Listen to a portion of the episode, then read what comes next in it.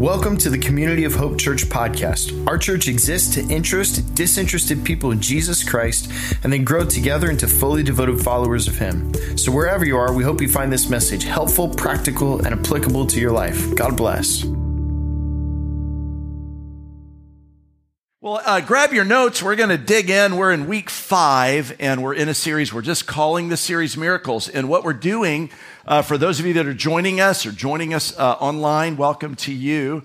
Uh, I just want to say uh, in this space that what we're really doing is we're having, inviting a more robust, conversation about faith and about life. We're looking at, at, the miracles of Jesus. You heard Billy say it a moment ago. Sometimes when we think about the miracles of Jesus, one author says it this way sometimes God shows up in our lives, and sometimes God shows off in our lives. Isn't that great? And so that's what we're talking about, but we're inviting in uh, uh, ourselves into a conversation more than just the miracles of Jesus, but really about faith and about life and the intersection of those things uh, together. A lot of us have questions uh, about how faith actually works in our lives. And that was really sort of the underlying, the, the back story, the back drama, if you will, of, of something I wanted to address. I try to take preaching space every year to address issues of faith and how faith develops in our lives, how faith grows.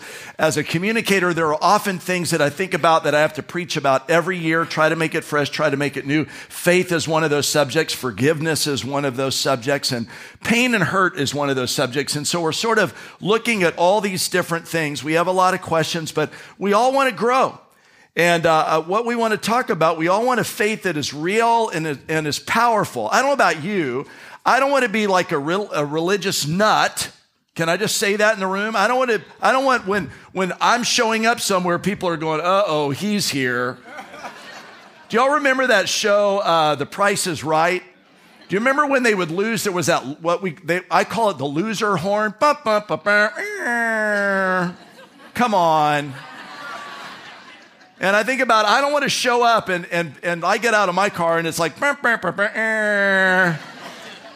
Dale's here. I don't want to be that, but I, but I want to, um, but I want more faith than oftentimes I see. I, I want to have a kind of faith that is real and active, where hope lives.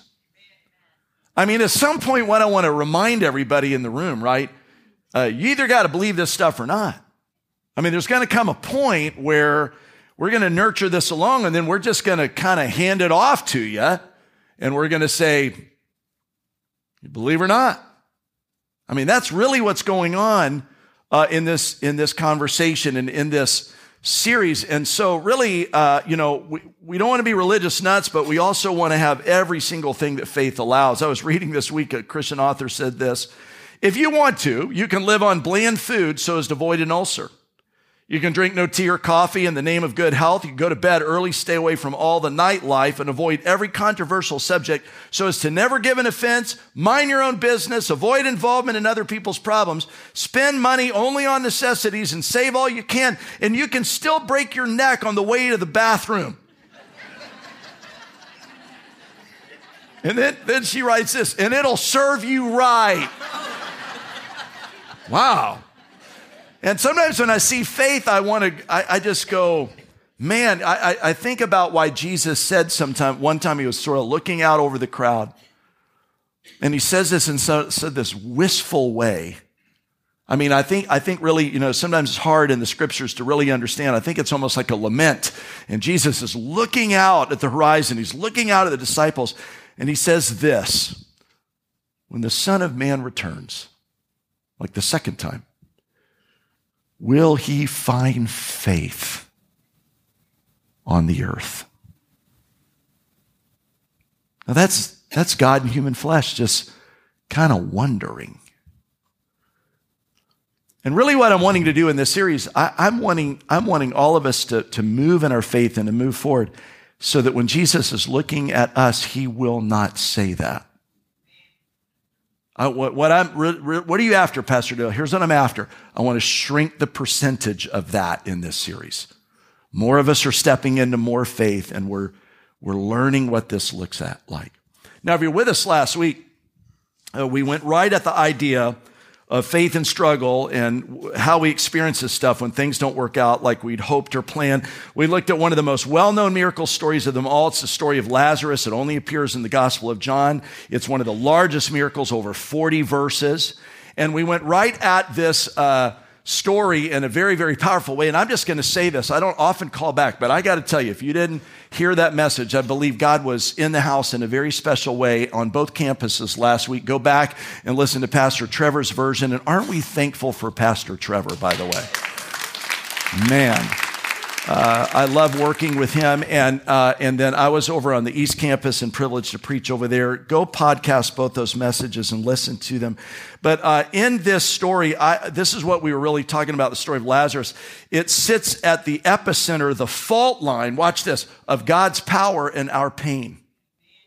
It's the intersection of that really in our world. And a lot of times we have faith, we have doubt. And the story of Lazarus really is the intersection uh, of where Jesus does this incredibly powerful thing.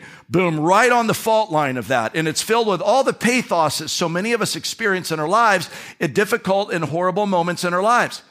We have over two examples where Mary and Martha, both of them, I think Martha first and Mary later, said this, this to Jesus basically, Lord, if you'd have been here, I mean, this would have been different. It would have turned out different had you been here. But now, as it is, like all, all hope is lost. And what we find in the story, Jesus does this uh, powerful thing. He shows up uh, in the story and he's listening to all of that drama and all of that heartache. And the Bible says an interesting thing. It says, it says he, he is filled with deep emotion. Now watch this because he says, it says deep emotion. And then, then we get to verse 35 uh, in, in, in the book of John. In that, in that chapter, I think it's John uh, chapter 10, I think. Don't quote me. And then we get there, and uh, we have the shortest verse in all of Scripture. Says Jesus wept. So we see deep emotion and we think, oh, he was really sad. It wasn't that. When you translate the Greek, it, it's he was mad. And so, and so really what's going on there in that moment, and I just want to tee back to this because this is relevance for where I want us to go there. It's like in this moment of madness, this is what Jesus says. He says, take me there. And so they walk him down to the grave.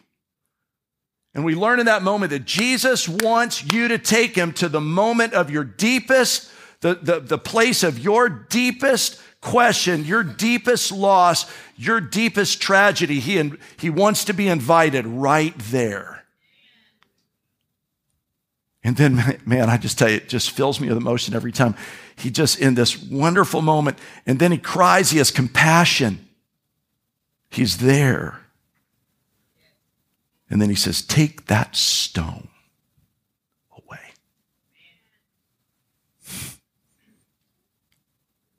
Lazarus, come out.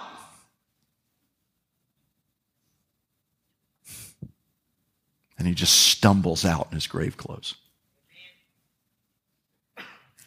And what we're learning in that moment is that Jesus sees us. We're heard. He understands. You ever wondered? He sees you. Isn't it good to be known? Uh, this week, uh, you know, many of y'all know, and you're praying for me. I appreciate your prayers and your cards. I'm working with a throat issue. I keep telling people I'm going through puberty. Nobody gets it.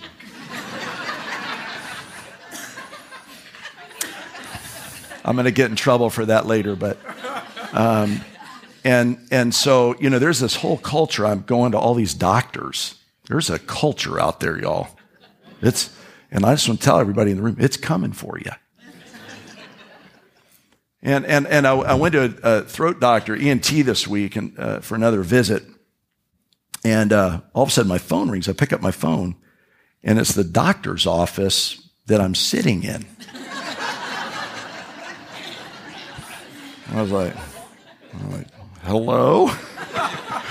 and this girl goes, uh, Pastor Locke, I'm, I'm, we're calling you because you missed an appointment.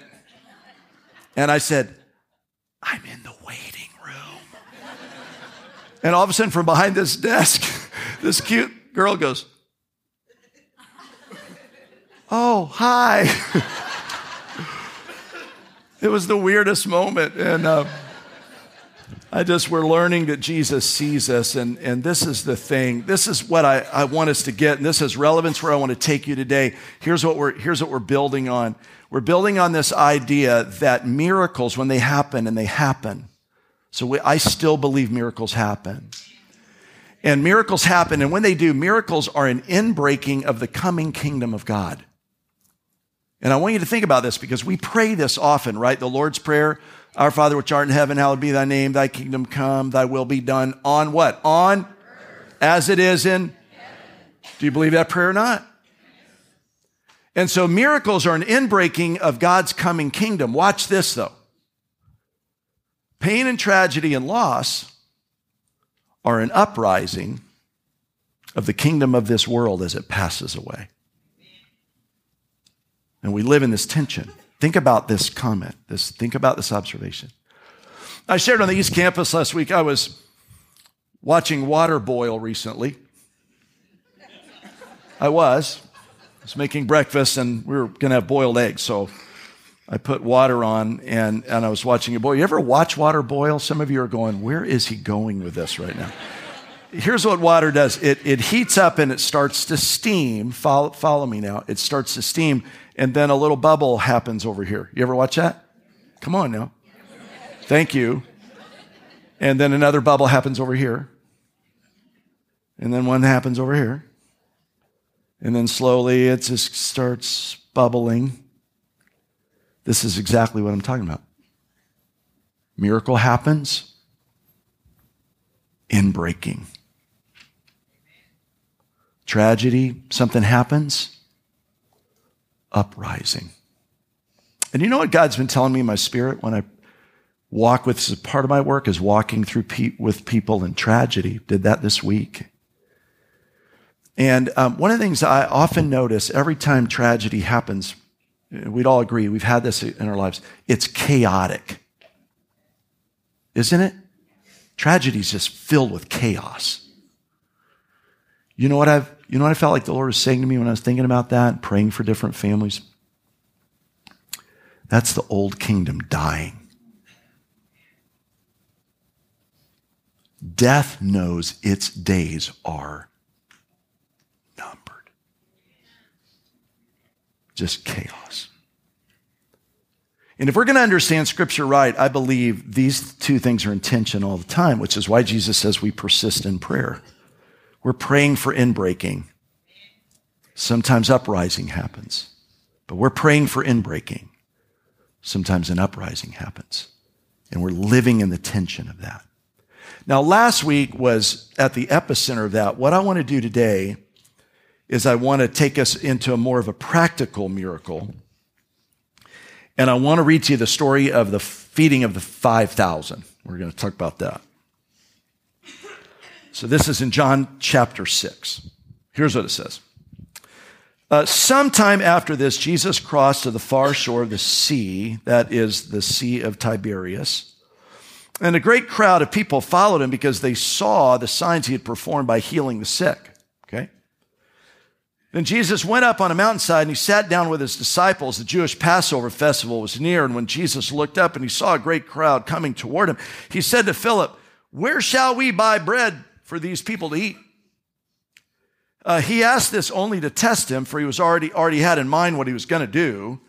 And Philip answered him, It would take more than half a year's wages to buy enough bread for each one to have just a bite. And another of his disciples, Andrew, Simon Peter's brother, spoke up Here's a boy with five small barley loaves and two small fish, but how far will they go among so many? And Jesus said, Have the people sit down. And so there was plenty of grass in that place, and they sat down. About 5,000 men were there. And Jesus then took the loaves, gave thanks, distributed to those who were seated as much as they wanted. He did the same with the fish. And when they had all had enough to eat, he said to the disciples, Gather the pieces that are left over, let nothing be wasted. And so they gathered them and filled 12 baskets with the pieces of the five barley loaves left over by those who had eaten. And after the people saw the sign Jesus performed, they began to say, Surely this, this is the prophet who has come into the world. And Jesus, knowing that they intended to come and make him king by force, withdrew again to a mountain by himself. Let's pray. Lord, would you use this space to increase our faith? Uh, some of us are in moments of uprising, and what we wanted is, is an inbreaking. So come with your presence and come with your power. This we pray in Jesus' name. And everyone said, Amen. When I think about this uh, idea uh, of this, this miracle and what I really want you, want us to understand, and remember what I'm saying a little bit of this every week when we're teaching in series, really what I want to do is I want to unfold some truth to you every week. That's why it's important to come or to podcast, but, but also we're going to break this stuff out. We're building a bridge together to greater faith. Does that make sense? And when I think about this, uh, I, for me in my own brain, in my own space, I really br- want to break this down uh, in three ways. I want to talk to you first about what I'm just going to call the backstory, because the backstory always gives us context. I was thinking about this because last week's miracle was about loss. This week's miracle is about gain.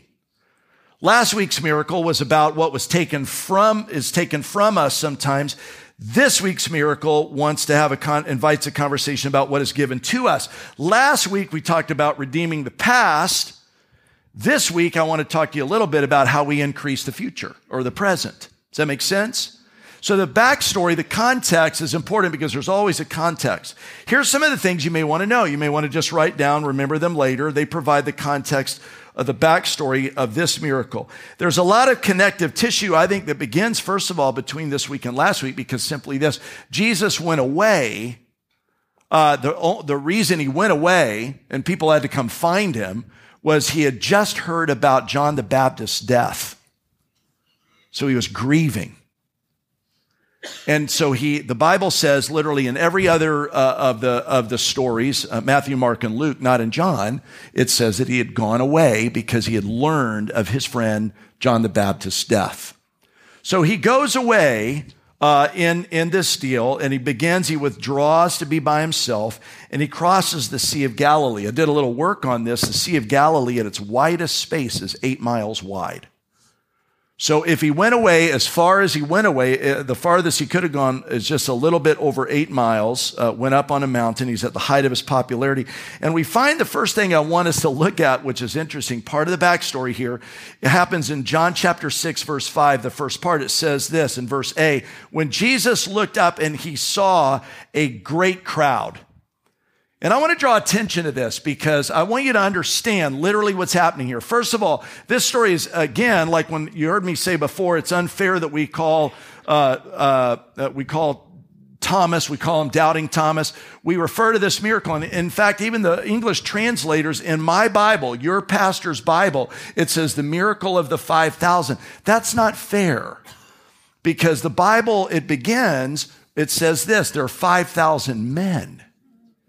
And then we learn later on, it also involves women and children. So scholars who look into this type of thing, it's interesting. They believe really that the crowd was probably somewhere around in the nature of 20,000 people. Okay?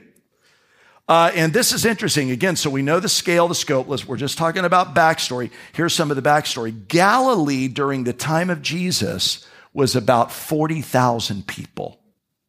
So here's what I want you to know half of Galilee is coming looking for Jesus. So, part of the backstory, and part of what I want us to understand is this is a lot of people. Then we get to verse, uh, the second part of this verse. Here's some other backstory information I want you to look at. It says there uh, in the second part, it says, He looks to Philip and he says, Where shall we buy bread for all these people to eat? Why would he pick on Philip? Here's why Philip was from Bethsaida. Bethsaida was about nine miles away. He was the disciple who lived closest to that region. So Jesus is in effect saying, Philip, you're from here. Where's Panera bread? Where's it at? And so Philip does uh, some math there, and, and then, you know, Philip is, is saying to them uh, in, in this moment that uh, it, it's almost like a rebuke. We get to verse uh, seven, and he, and and and and he's just talking, and he says, "You know, Lord, we're, we're not going to be able to find, we're not we're not going to be able to do do the math on this. This is actually uh, not going to work." It's kind of interesting that I think what is really cool. Um, again, just part of the backstory.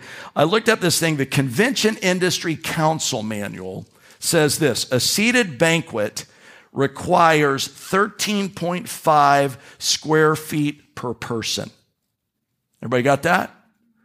So if you take 13.5 square feet and you multiply that by 20,000 people, you get 6.2 acres of people. Just, just give me the backstory. This is a big deal.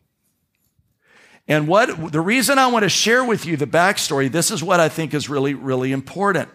What I notice in this space, I find need accompanied by spiritual willingness.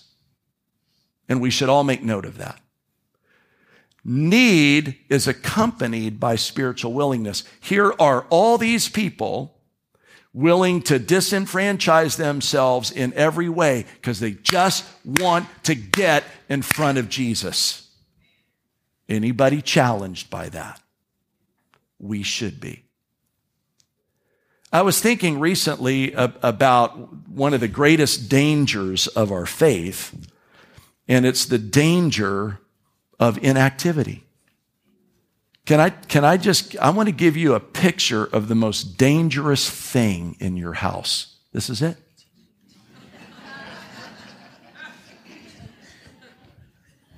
No offense to a company, but that's an official lazy boy recliner. Okay? And we have a whole culture. We have a whole culture that's missing everything that's going on around them because we even have words for it. I want to chill out. I want to veg out. Right? We, I want to become like a vegetable. That's my goal. Weird. This, what I would want to say, whoop, don't, whoop, whoop. Well, go ahead. I was going to confess. I was trying to decide. I got. I've been sucked into that. Anybody been sucked into that? I, the only thing I want to say, I just want to confess I got sucked into it, but I want to say this. It's not the Hallmark channel. So I just want everybody to know it's not the Hallmark channel. But if we go back to the recliner, this, this, this is ruining a lot of stuff in our culture and in our lives and in our faith. And here's what I think God would say to many of us get out of the chair and do something with your faith. I talk with people all the time and they tell me, well, their faith is growing. And whenever I probe into it, here's what I, I learn all the time. Now I want to cut my meetings to half an hour and just cut to the chase and go, this is kind of what we're talking about, right? Get out of the chair. Do something with it. What you don't use, we know it right. You will what? Lose. Thank you. So there's a backstory, there's a context. The other, the other thing I just want to say real quickly about the backstory, about the context uh, text, is simply this. All of us have one. Uh, all of us are here and we have some area in our lives where, where we just need to get in front of Jesus. And I just want to ask you, are you, are you willing to do what you need to do? I mean, they were, they were willing to, you know, sit in 6.2 acres with everybody else they knew in town. Everybody knowing their business. Why? They just want to get in front of Jesus because I got a need. Who would say in here this morning, I got a need? Anybody? My hand's up. Eight of us. I'm working. Okay. It's backstory. Let's move on and talk real quickly about the miracle. This is pretty cool. The miracle happens uh, in verses uh, 8 through 10. So let me read them to you, put it on the screen there. Another of his disciples, Andrew, Simon Peter's brother, spoke up and said, Here's a boy with five uh, small barley loaves, two small fish, but how far will they go among so many? And Jesus said, Have the people sit down. There was plenty of grass in that place. They sat down there. About 5,000 uh, men were there. Here's uh, an interesting thing uh, about that. When I think about this uh, story, one of the things that I notice is uh, Andrew's the one who introduces the boy uh, to Jesus. If you notice Andrew in the scriptures, he, he's always the one introducing people. That's what's cool about him. He's the one who introduced his brother Peter to Jesus. Maybe you remember that. Peter's probably the most well-known disciple. That, that connection came through Andrew. So here's Andrew introducing uh, this boy, and uh, and the miracle uh, takes place. And what I find interesting about this is that the boy didn't let what he didn't have keep him from offering to the Lord what he did, and it made a big difference. I was reading recently, uh, Carnegie Mellon uh, University did a study. Listen to this, found it very interesting. They devised a study to discover why people respond to the needs of others. Participants were given an envelope with a charity request letter from an organization called Save the Children. The, te- the study tested two versions of the request letter. One with daunting statistics about the magnitude of the problems facing children in Africa, and the other letter spotlighting the needs of one seven year old girl named Rokia. The statistical letter, the average gift was $1.14 on average. The letter about Rokia was over $2.38 to 40 cents, more than double. It's interesting. The smaller donation is in response to the letter, or as a result of something that they have now termed the drop in the bucket effect.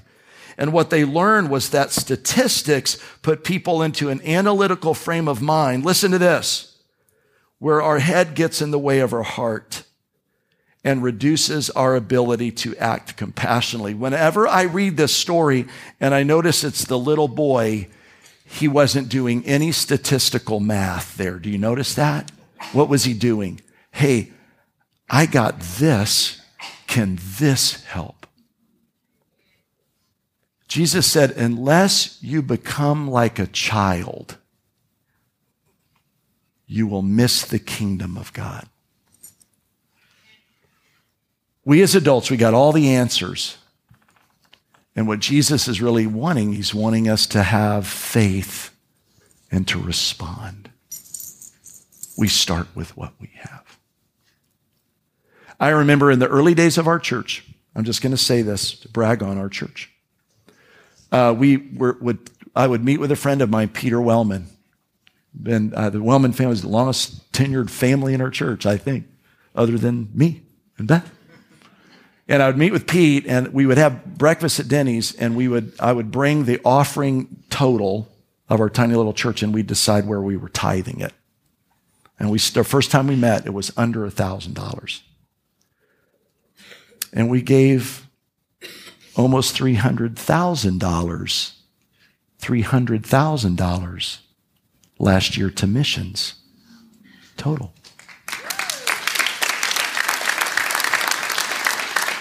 Some of you right now are going, I only got this. Jesus is saying, bring what you have. Start there.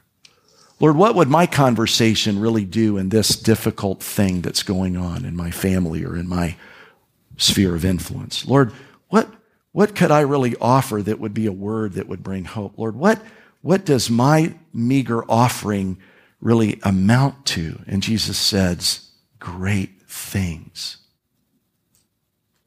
And then lastly, I just want to say real quickly, we'll move to communion. There's the after story, right? And in the after story in verse 14 and 15, notice what it says here. They, they're going to make him a king by force. Can I just draw a real quick point to this to move on to? There was still learning that had to be done. That's just my point. Nothing sexy about that. The mission of our church is to interest disinterested people in Jesus Christ. Watch this, but to grow devoted followers. Can I just, can I just lay a tread that would say some of you right now are, are envisioning and trying to bring meaning to difficult things in your life. And I'm going to say this gently, but I want to say it with courage. And you're mishandling the scriptures to do it and you're missing what God wants to teach you because you still need to grow. And part of the mission of our church is to interest disinterested people, watch this, and grow fully devoted followers. And I don't want to say this with any ego, but every single day when I sit down with my Bible and I read my Bible, I'm often saying, Lord, help me know what I don't yet know. Help me move from the edges of what I know out into the edges of what I don't yet know. I want you to know that's one of your pastor's main prayers.